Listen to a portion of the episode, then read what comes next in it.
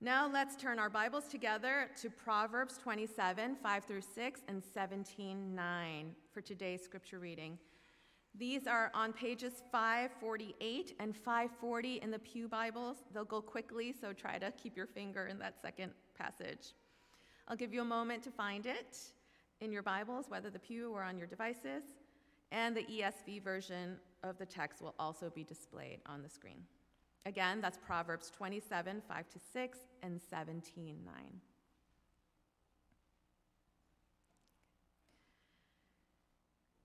Better is open rebuke than hidden love. Faithful are the wounds of a friend, profuse are the kisses of an enemy. Whoever covers an offense seeks love, but he who repeats a matter separate, separates close friends. May God bless the reading of his word. One more? Oh, okay.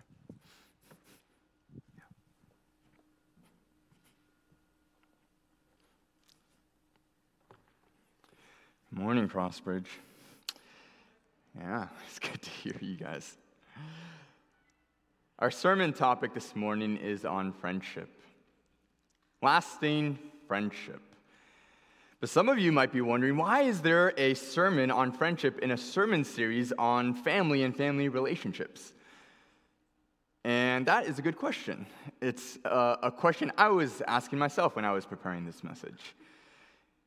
I think the short answer is that, you know, for a lot of us, you know, friends are family.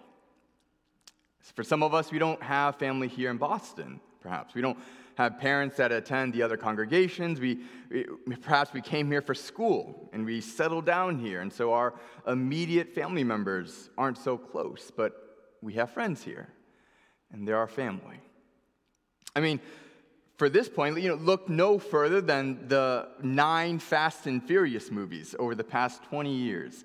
Now, if any of you have seen any one of these uh, movies, you know that family is a a main theme. Uh, family is mentioned, I think, at least like 33 times, if not more, by now with all these Fast and Furious movies. And the point is that all these characters in, this, in these movies, they're, they're not all blood related, but they're family. They consider themselves as family. And you have Vin Diesel as Dominic Toretto as a, the patriarch, right? So you can imagine Vin Diesel in incredibly jacked arms and a muscle tee with a, a Corona in one hand and a Dodge Charger in the other uh, in, in the background, eh, saying, you know, I don't have friends, I got family. And then you cue the, the see you again song, right? You know, how can we not talk about family when family is all that we got? Yeah, I'm not going to sing it. So, anyways, thank you. Friendship is important. That, that's, that's the point, right? Many of us saw the importance of and e- even the relevance, the need for friendship during this pandemic. Robin Dunbar, he is probably most famous for his research on uh, how humans form and maintain relationships. And so he's, he's probably best known, some of you have heard of the Dunbar number. It's this idea that human societies organizes themselves into groups, but there is a limit into how many stable social relationships that one person can maintain. So, th- this Dunbar number basically states that due to limitations on our, our, our brain size or structure, and even limitations on the time that we can devote to all these different friendships or relationships, as some of you can relate. We maintain about 150 or so stable social relationships, so about 150 people whom we would call friends. Now, you know, maybe that number has changed a little bit because you know, we're all in the digital world now and we have a lot of Facebook friends, but the point is that uh, he, he posits that of these 150 friends, there's about a scaling of three. So if you look closer in the numbers, there's of those 150 when you there's probably only about five or six close friends beyond those five you can maybe add another 10 you get about 15 you know let's say best friends then multiply by three again you get about 50 good friends, and then about 150 friends, and then about 500 acquaintances, and about 1,500 people we know by name. Now, a few months ago, HBO Max, uh, they released that, the highly anticipated Friends Reunion special. A show about, you know, what do you know? six friends living together in New York City. And, and during that special, they, they interviewed all these, you know, what felt like to me random celebrities. Uh, and there was this one clip where they interviewed BTS, right? And they were, BTS was sharing about the impact, is this global phenomenon of Friends, the impact that Friends had on their lives. It, it, apparently, watching the show Friends taught them English. Watching the show Friends also apparently taught them the things about life and true friendship. So we have Dunbar's number of these different levels and friendships, stable social relationships that we can maintain. We have a, a show literally called Friends that's centered around six friends, which had a huge impact on pop culture and our, our society, and apparently taught a lot of people about friends, about friendship. But what about us as Christians? You know, the Bible also has a lot to say about friendship, and, and that's where we land today in our passage. It's from Proverbs, which is a, a wisdom book. Now, so if you recall, kind of back to the, the first sermon in the series where we preached on Psalm 127 to 128, we talked about wisdom psalms. We talked about wisdom. We mentioned that uh, one scholar defined it as the skill of living in the way of eternal life. Wisdom is the skill of living in the way of eternal life. And so, wisdom in the Bible is uh, almost always linked with the idea of righteousness. Sometimes they even use it interchangeably. So, wisdom literature, like what we find here in today's passage in Proverbs, tells us about right living and right faith. Right living and right faith. And, and this passage is giving us wisdom, speaking wisdom into our lives about the kind of friendship that we ought to pursue, how we're to act as friends, which to be honest, might be more characteristic of and realistic of the friendships that we have with our five or 15 friends than we have with the 150 or the 500 or the 1,000 people on your Facebook uh, friendship uh, list or your Instagram followers or whatever. It, it's a friendship that you know, may or may not be different from the friendship in Friends. I guess you, you know, it'll depend on which of the 236 episodes you're talking about.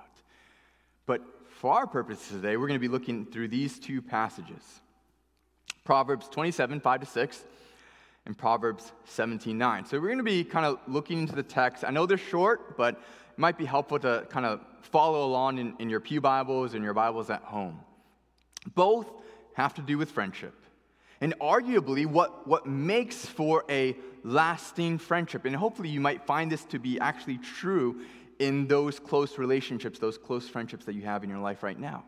Both passages deal with sin that often creeps up in friendship.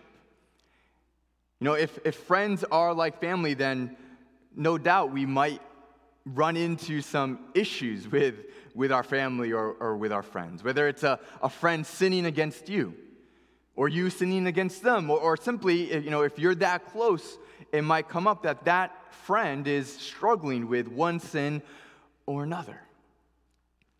And the main point that we're going to see about friendship this morning, lasting friendship, is this cover over sin, but don't cover up sin.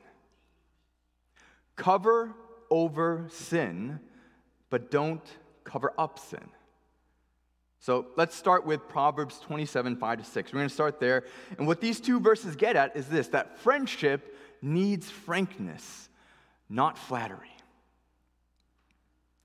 Verse 5 opens up with this, this contrast and what even appears to be a, a paradox, things that don't quite fit together. Better is open rebuke than hidden love. I mean, you have something that is open, fully disclosed out there, revealed. And then on the other hand, you have something that is hidden, not seen, not known. Now, you know, we might expect that the passage would say something like, better is open rebuke than hidden rebuke or hidden discipline, because that makes a little bit more sense in terms of the, the train of thought that we might have. It's comparing the same thing, but adding a different adjective, right? Open or hidden. But, but instead, he chooses to switch the word to love. And so he's still talking about the same thing open rebuke, hidden love. But by comparing it this way, the point, I think, that the author of Proverbs is trying to make is that rebuke is a form of love. And rebuke ought to come from a place of love. Let me say that again. Rebuke is a form of love, and it ought to be coming from a place of love. The friendship that this proverb talks about, it's characterized by frankness, being frank with one another. Better is open rebuke than hidden love. And so he's comparing these two things. He's saying that one obviously is, is better than the other. That friendship that you have is shown through word and deed. So in, in this case, it's not the thought that counts, right? Instead, it's, it's being brought out into the open. But, but what exactly? You know, we're, we're not talking about telling someone, you know, your shoes are ugly, you know, they don't match with your shirt. We're talking about sin. We are shining a light on sin. We are exposing it and revealing it for what it is. It is ugly, it is damaging, it is a hindrance to your relationship with God and your relationship to others. It, it, not only affects your friendship between you and the other person, it even might affect the people around you. And this frankness, this open rebuke, needs to be coming from a place of love. This is why the author writes that it is better than hidden love, because hidden love is not helpful. So, uh, one commentator, I was reading through some commentaries, one commentator, commentator put it this way Secret love is like winking at a girl in the dark, does neither her nor you any good. Now, admittedly, you know, I'm reading this and I feel like it's a little bit dated. You know, I get the picture, right? You get the picture, but I'm not sure if people still wink. And if you're winking at someone, I don't know, you know, if it's not your significant other or your spouse, I don't know how they'll take it. So I'm going to try to modernize it a bit, so bear with me, and let's see if this can land a little bit better. Hidden love is like typing, typing up a whole text message about how you feel about them, then deleting it and sending hey instead. Whether it's your crush, or more appropriately, maybe it's someone you're actually in a relationship with, you know, not saying anything does them nor you any good. You know, if you're not telling them or showing them love, what, what good is it? And our passage makes the point that one of the ways to show love is open rebuke being frank, pointing that friend to Christ. That's difficult for a lot of us. Am I right? That's difficult for some of us to swallow, especially when some of us don't like confrontation. Can I get an amen? when it's extremely uncomfortable for us to bring hard truths up. And that's because while, you know, open rebuke, it's a form of love, when it comes from a place of love, it doesn't always feel loving. And thank God, because I think God recognizes that. The author of Proverbs recognizes that, because in verse 6, I think it's drawing that out. The passage continues Faithful are the wounds of a friend, profuse are the kisses of an enemy. So again, we, we see this contrast in what feels like a, a paradox, things that don't quite fit together, right? A friend wounding you, wounds from a friend, kisses from an enemy. Shouldn't it be reversed, right? That's not what we expect. But verse 6 is really only building off of verse 5. It's ex- expounding on verse 5. You see, that, that word love in verse 5 and that word friend in verse 6 it's the same root word in the original language. Now, that's not super, point, super important, but the, the, the point is that the author is drawing this connection between friend and love, which then is shown as open rebuke, which we see at the beginning of verse 5. So basically, that part, half of the big idea don't cover up sin. Don't cover up sin in your friendships. This connection is acknowledging the very awkwardness you and I feel when we need to point our friends to Christ. Because it is open, it is direct, oftentimes it is severe. That is, you are making a wound. So, metaphorically speaking, if you can imagine in your minds when you are taking a knife and cutting into the flesh of your friend. Maybe it's the person sitting next to you or the people sitting around you. It's not a great, fun imagery, visual. It's not a fun experience for them. I hope it's not a fun experience for you, but it needs to be done. Because you're not just cutting into that person for the sake of cutting. At least that's the hope, right? The purpose is to heal or to restore something broken. I mean, that's what a surgeon does, right?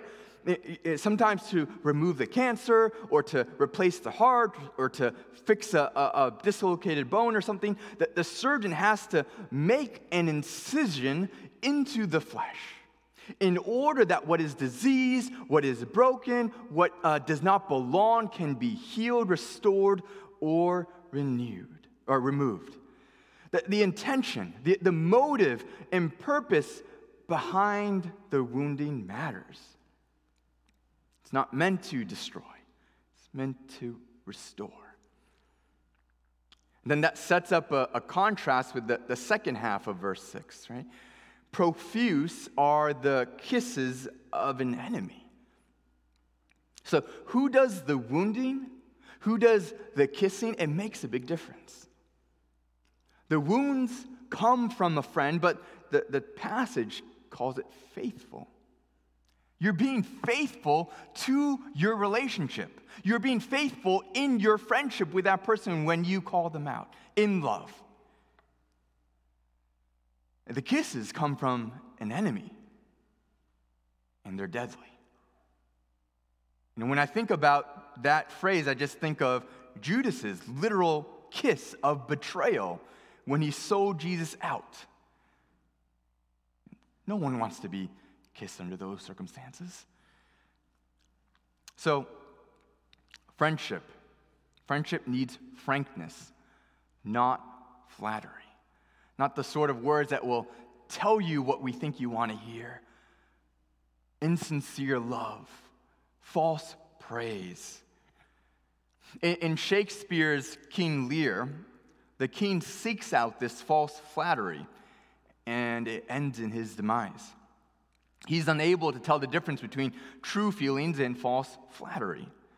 So at the beginning of the play, he's demanding that, his daughters declare how much uh, they love him to test their loyalty. Two of them cater to that demand. They, they uh, give him and provide him with insincere love. So one tells him how much she adores him and how much she would never disrespect him. Another lies and says she loves him with all her heart, and that's because they, they seek to con- get, gain control of the kingdom. That's not really how they feel, but it's the third daughter, Cordelia, that, that refuses to flatter him. Does not mean that the daughter, uh, that she doesn't love him, but that's exactly how the king perceives it. And because it's a Shakespearean tragedy, it, it ends as such. Now, what difference does it make for us? Friendship needs frankness, not flattery. But now, as I mentioned before, that you know that's hard to do for a lot of us, right?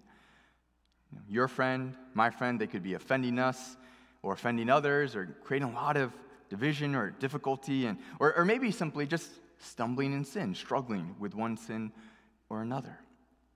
But we're hesitant to say anything. we, we don't want to make that incision, that wound.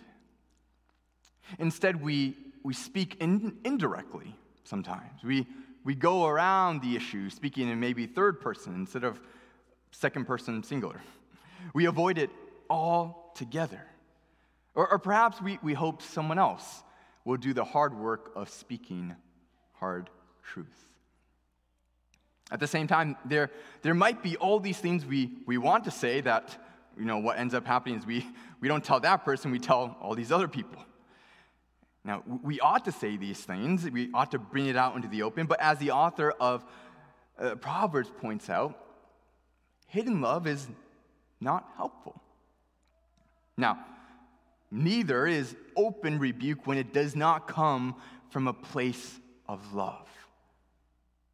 Neither is open rebuke helpful when it comes from a place of anger that is directed only at the individual, not even at the sin.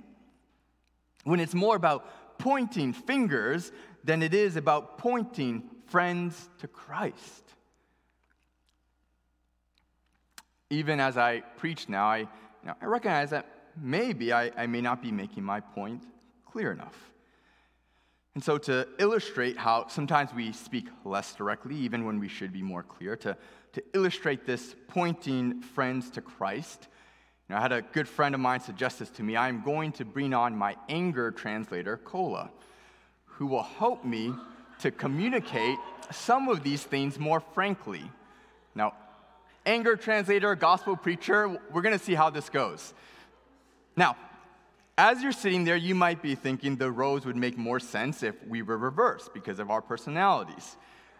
And you're right. But I was the one on the preaching schedule today. So, have you ever had a, a friend tell you that you have spinach in your teeth? Do you see that green stuff in your teeth? Is this a Hulk situation busting in there? You need to get that green stuff out of your teeth. It's embarrassing for a moment, but you're better off for it. I'm telling you this because it's good for you. You need to brush your teeth with some toothpaste. You need some mouthwash to wash your teeth because I know you have some white teeth. I want to see those teeth. Well, friends will point out the spinach in our lives. They, uh, they will also point out not just the stains on our shirt, but the stains on our soul. We don't have just a teeth situation going on here. We got some stains in your soul. And you know what the only remedy for that is? You need some Jesus.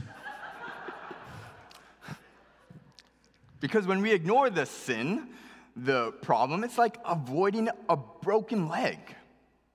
You see what you look like right now, walking around, limping around in your spiritual life. You need the doctor. You need the healer. You need the word of Jesus. You need the Holy Spirit. Come and receive the good doctor, Jesus, today.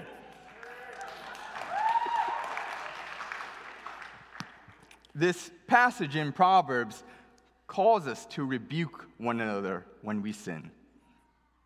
I see that sin in your soul. It's not good. You know what it looked like? You, your soul right now looks like you've been rolling around in the mud. You need the shower. You need the conviction of the Holy Spirit. You need Him to rain down on you. You need today some Jesus. And when we rebuke, it's not to point fingers, it's to point Right. them to Christ. Yeah. It's uncomfortable, but we're doing it out of it. love. Yeah. We are risking ourselves Yeah. in the interest Yeah. of our friends, lest we become selfish, self seeking, cowardly. Sorry. I, I didn't sign up for this. Um, Where did those sunglasses come from? I had 'em. Um, good luck with. I think you might have to take that advice.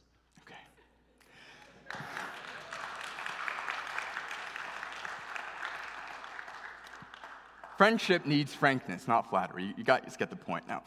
We probably don't need to be over the top, like what you just saw here. But again, that frankness needs to come from a place of love, not hate. Needs to come from a place of compassion, not indifference. Needs to come from a place of grace, not self righteousness. So, Scripture calls us not to cover up sin, but it also calls us to cover over sin. Cover over sins rather than uncovering old sins. This is the next passage, Proverbs 17 9. So it reads Whoever covers an offense seeks love, but he who repeats a matter separates close friends.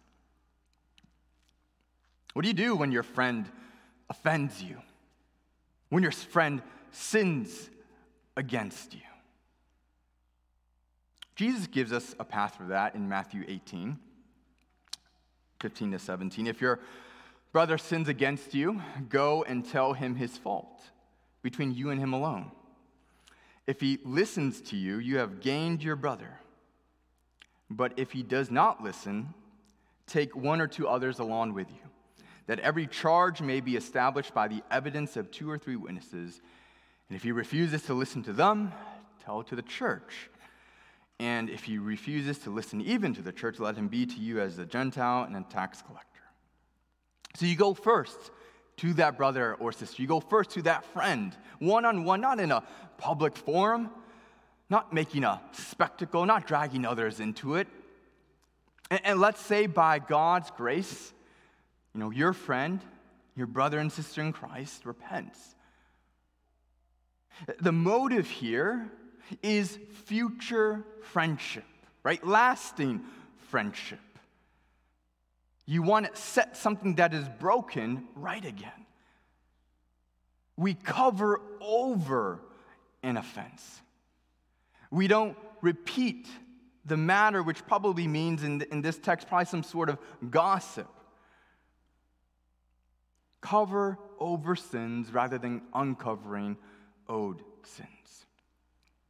Now, how do we do that though? There's a, there's a book called When Sinners Say I Do Discovering the Power of the Gospel for Marriage. And you know, I, I, know this, this book is talking about you know, applying it to the context of marriage, but I think it's still relevant to, to friendships. So I'm going to read a couple excerpts here. The, in one of the chapters, the author, Dave Harvey, is talking about forgiveness costly and true forgiveness. And, and he actually connects it to this idea of covering over sin. So after the offender acknowledges their sin and repents, what now then? What do you do next? What, what can the, the one offended do?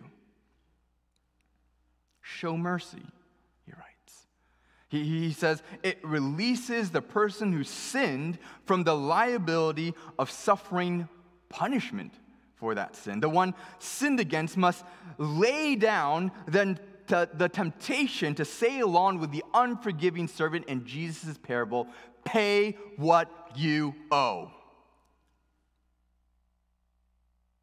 It shuts off the flow of bitterness by opening the flow of love. But there's another step, he goes on. He, the, the willingness of the one sinned against to absorb the cost of sin. You're the one offended. You're the one who is hurt. You received that emotional pain over what your friend did, over what your brother or sister in Christ did. Will the pain end with you or will you return it?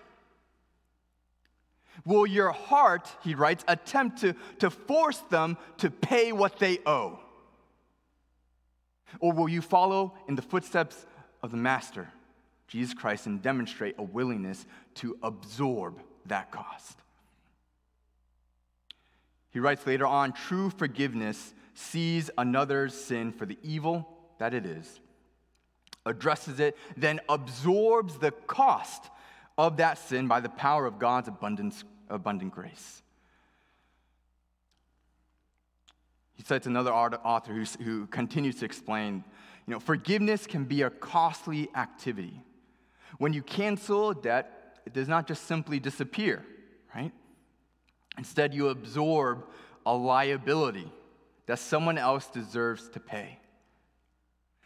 Similarly, forgiveness requires that you absorb certain effects of another person's sins and you release that person from liability to punishment.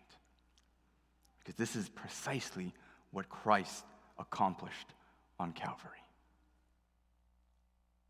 Cover over sins, absorb the cost of those sins, and we do so in love. We do so in view of Christ, who took our own sins to the cross, who in love absorbed the cost of our own sins, that we may go and do likewise. Cover over sins, but don't cover up sins.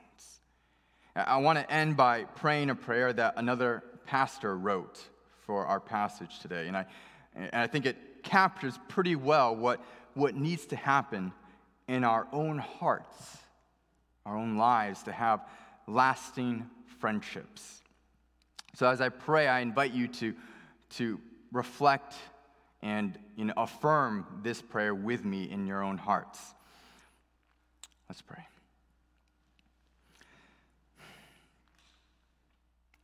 Dear Lord Jesus, rarely does the phrase cover up do anything but raise suspicion, eyebrows, ire. Uh, appropriately, we recoil when we experience the ma- manipulation of facts, the minimization of harm, and the muting of our voices, especially in the face of blatant injustice.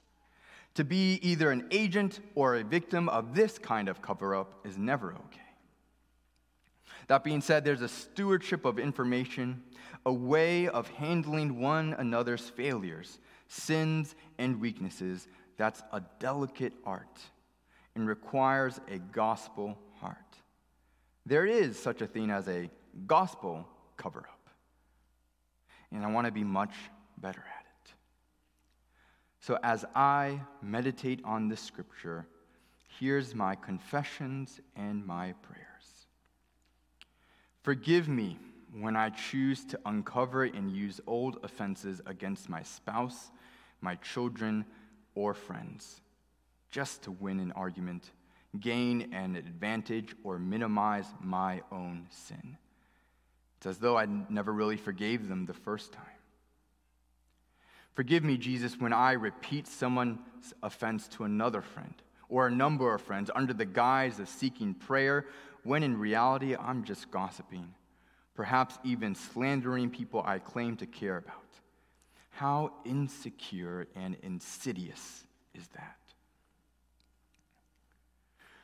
Forgive me, God, when I keep uncovered and constantly rehearse the sins and offenses of others to myself, feeding my own self righteousness, fueling my anger and fermenting my desire for revenge. How ugly is that? Forgive me when I constantly repeat my own failures to myself, choosing to indulge in my uh, to indulge my self-contempt and the accusations of Satan much more than I believe and relish the gospel. What a destructive way to do life robbing you and I of much glory. Jesus, you are the greatest promoter of love ever. For by your blood you have once and for all covered up, covered over, and carried away my sins forever. You will not, not ever, repeat my foolish, fiendish, fickle matters to me or anyone else. So, how I praise you today for your irrepressible love for me. Continue to change my own heart and channel my words by your grace for your glory and the good of others. So, very amen, I pray in your holy and kind name. Amen. Drink this cup. You proclaim the Lord's death until he returns. Let us pray. Hmm. Lord Jesus, we give you thanks we give you thanks that you have broken down the dividing wall of hostility, both that dividing wall that separates us from you and that dividing wall which separates us from one another. We thank you for this new life, for this forgiveness. We thank you that you bore it all. You bore that weight. You bore that price and that cost upon the cross, upon the cross on our behalf. We give you thanks and we praise you and we remember you today and your great love for us. We pray in Jesus' name. Amen. benediction. May the grace of the Lord Jesus Christ, the love of God, and the fellowship of the Holy Spirit be with you all evermore. Amen. Please be seated.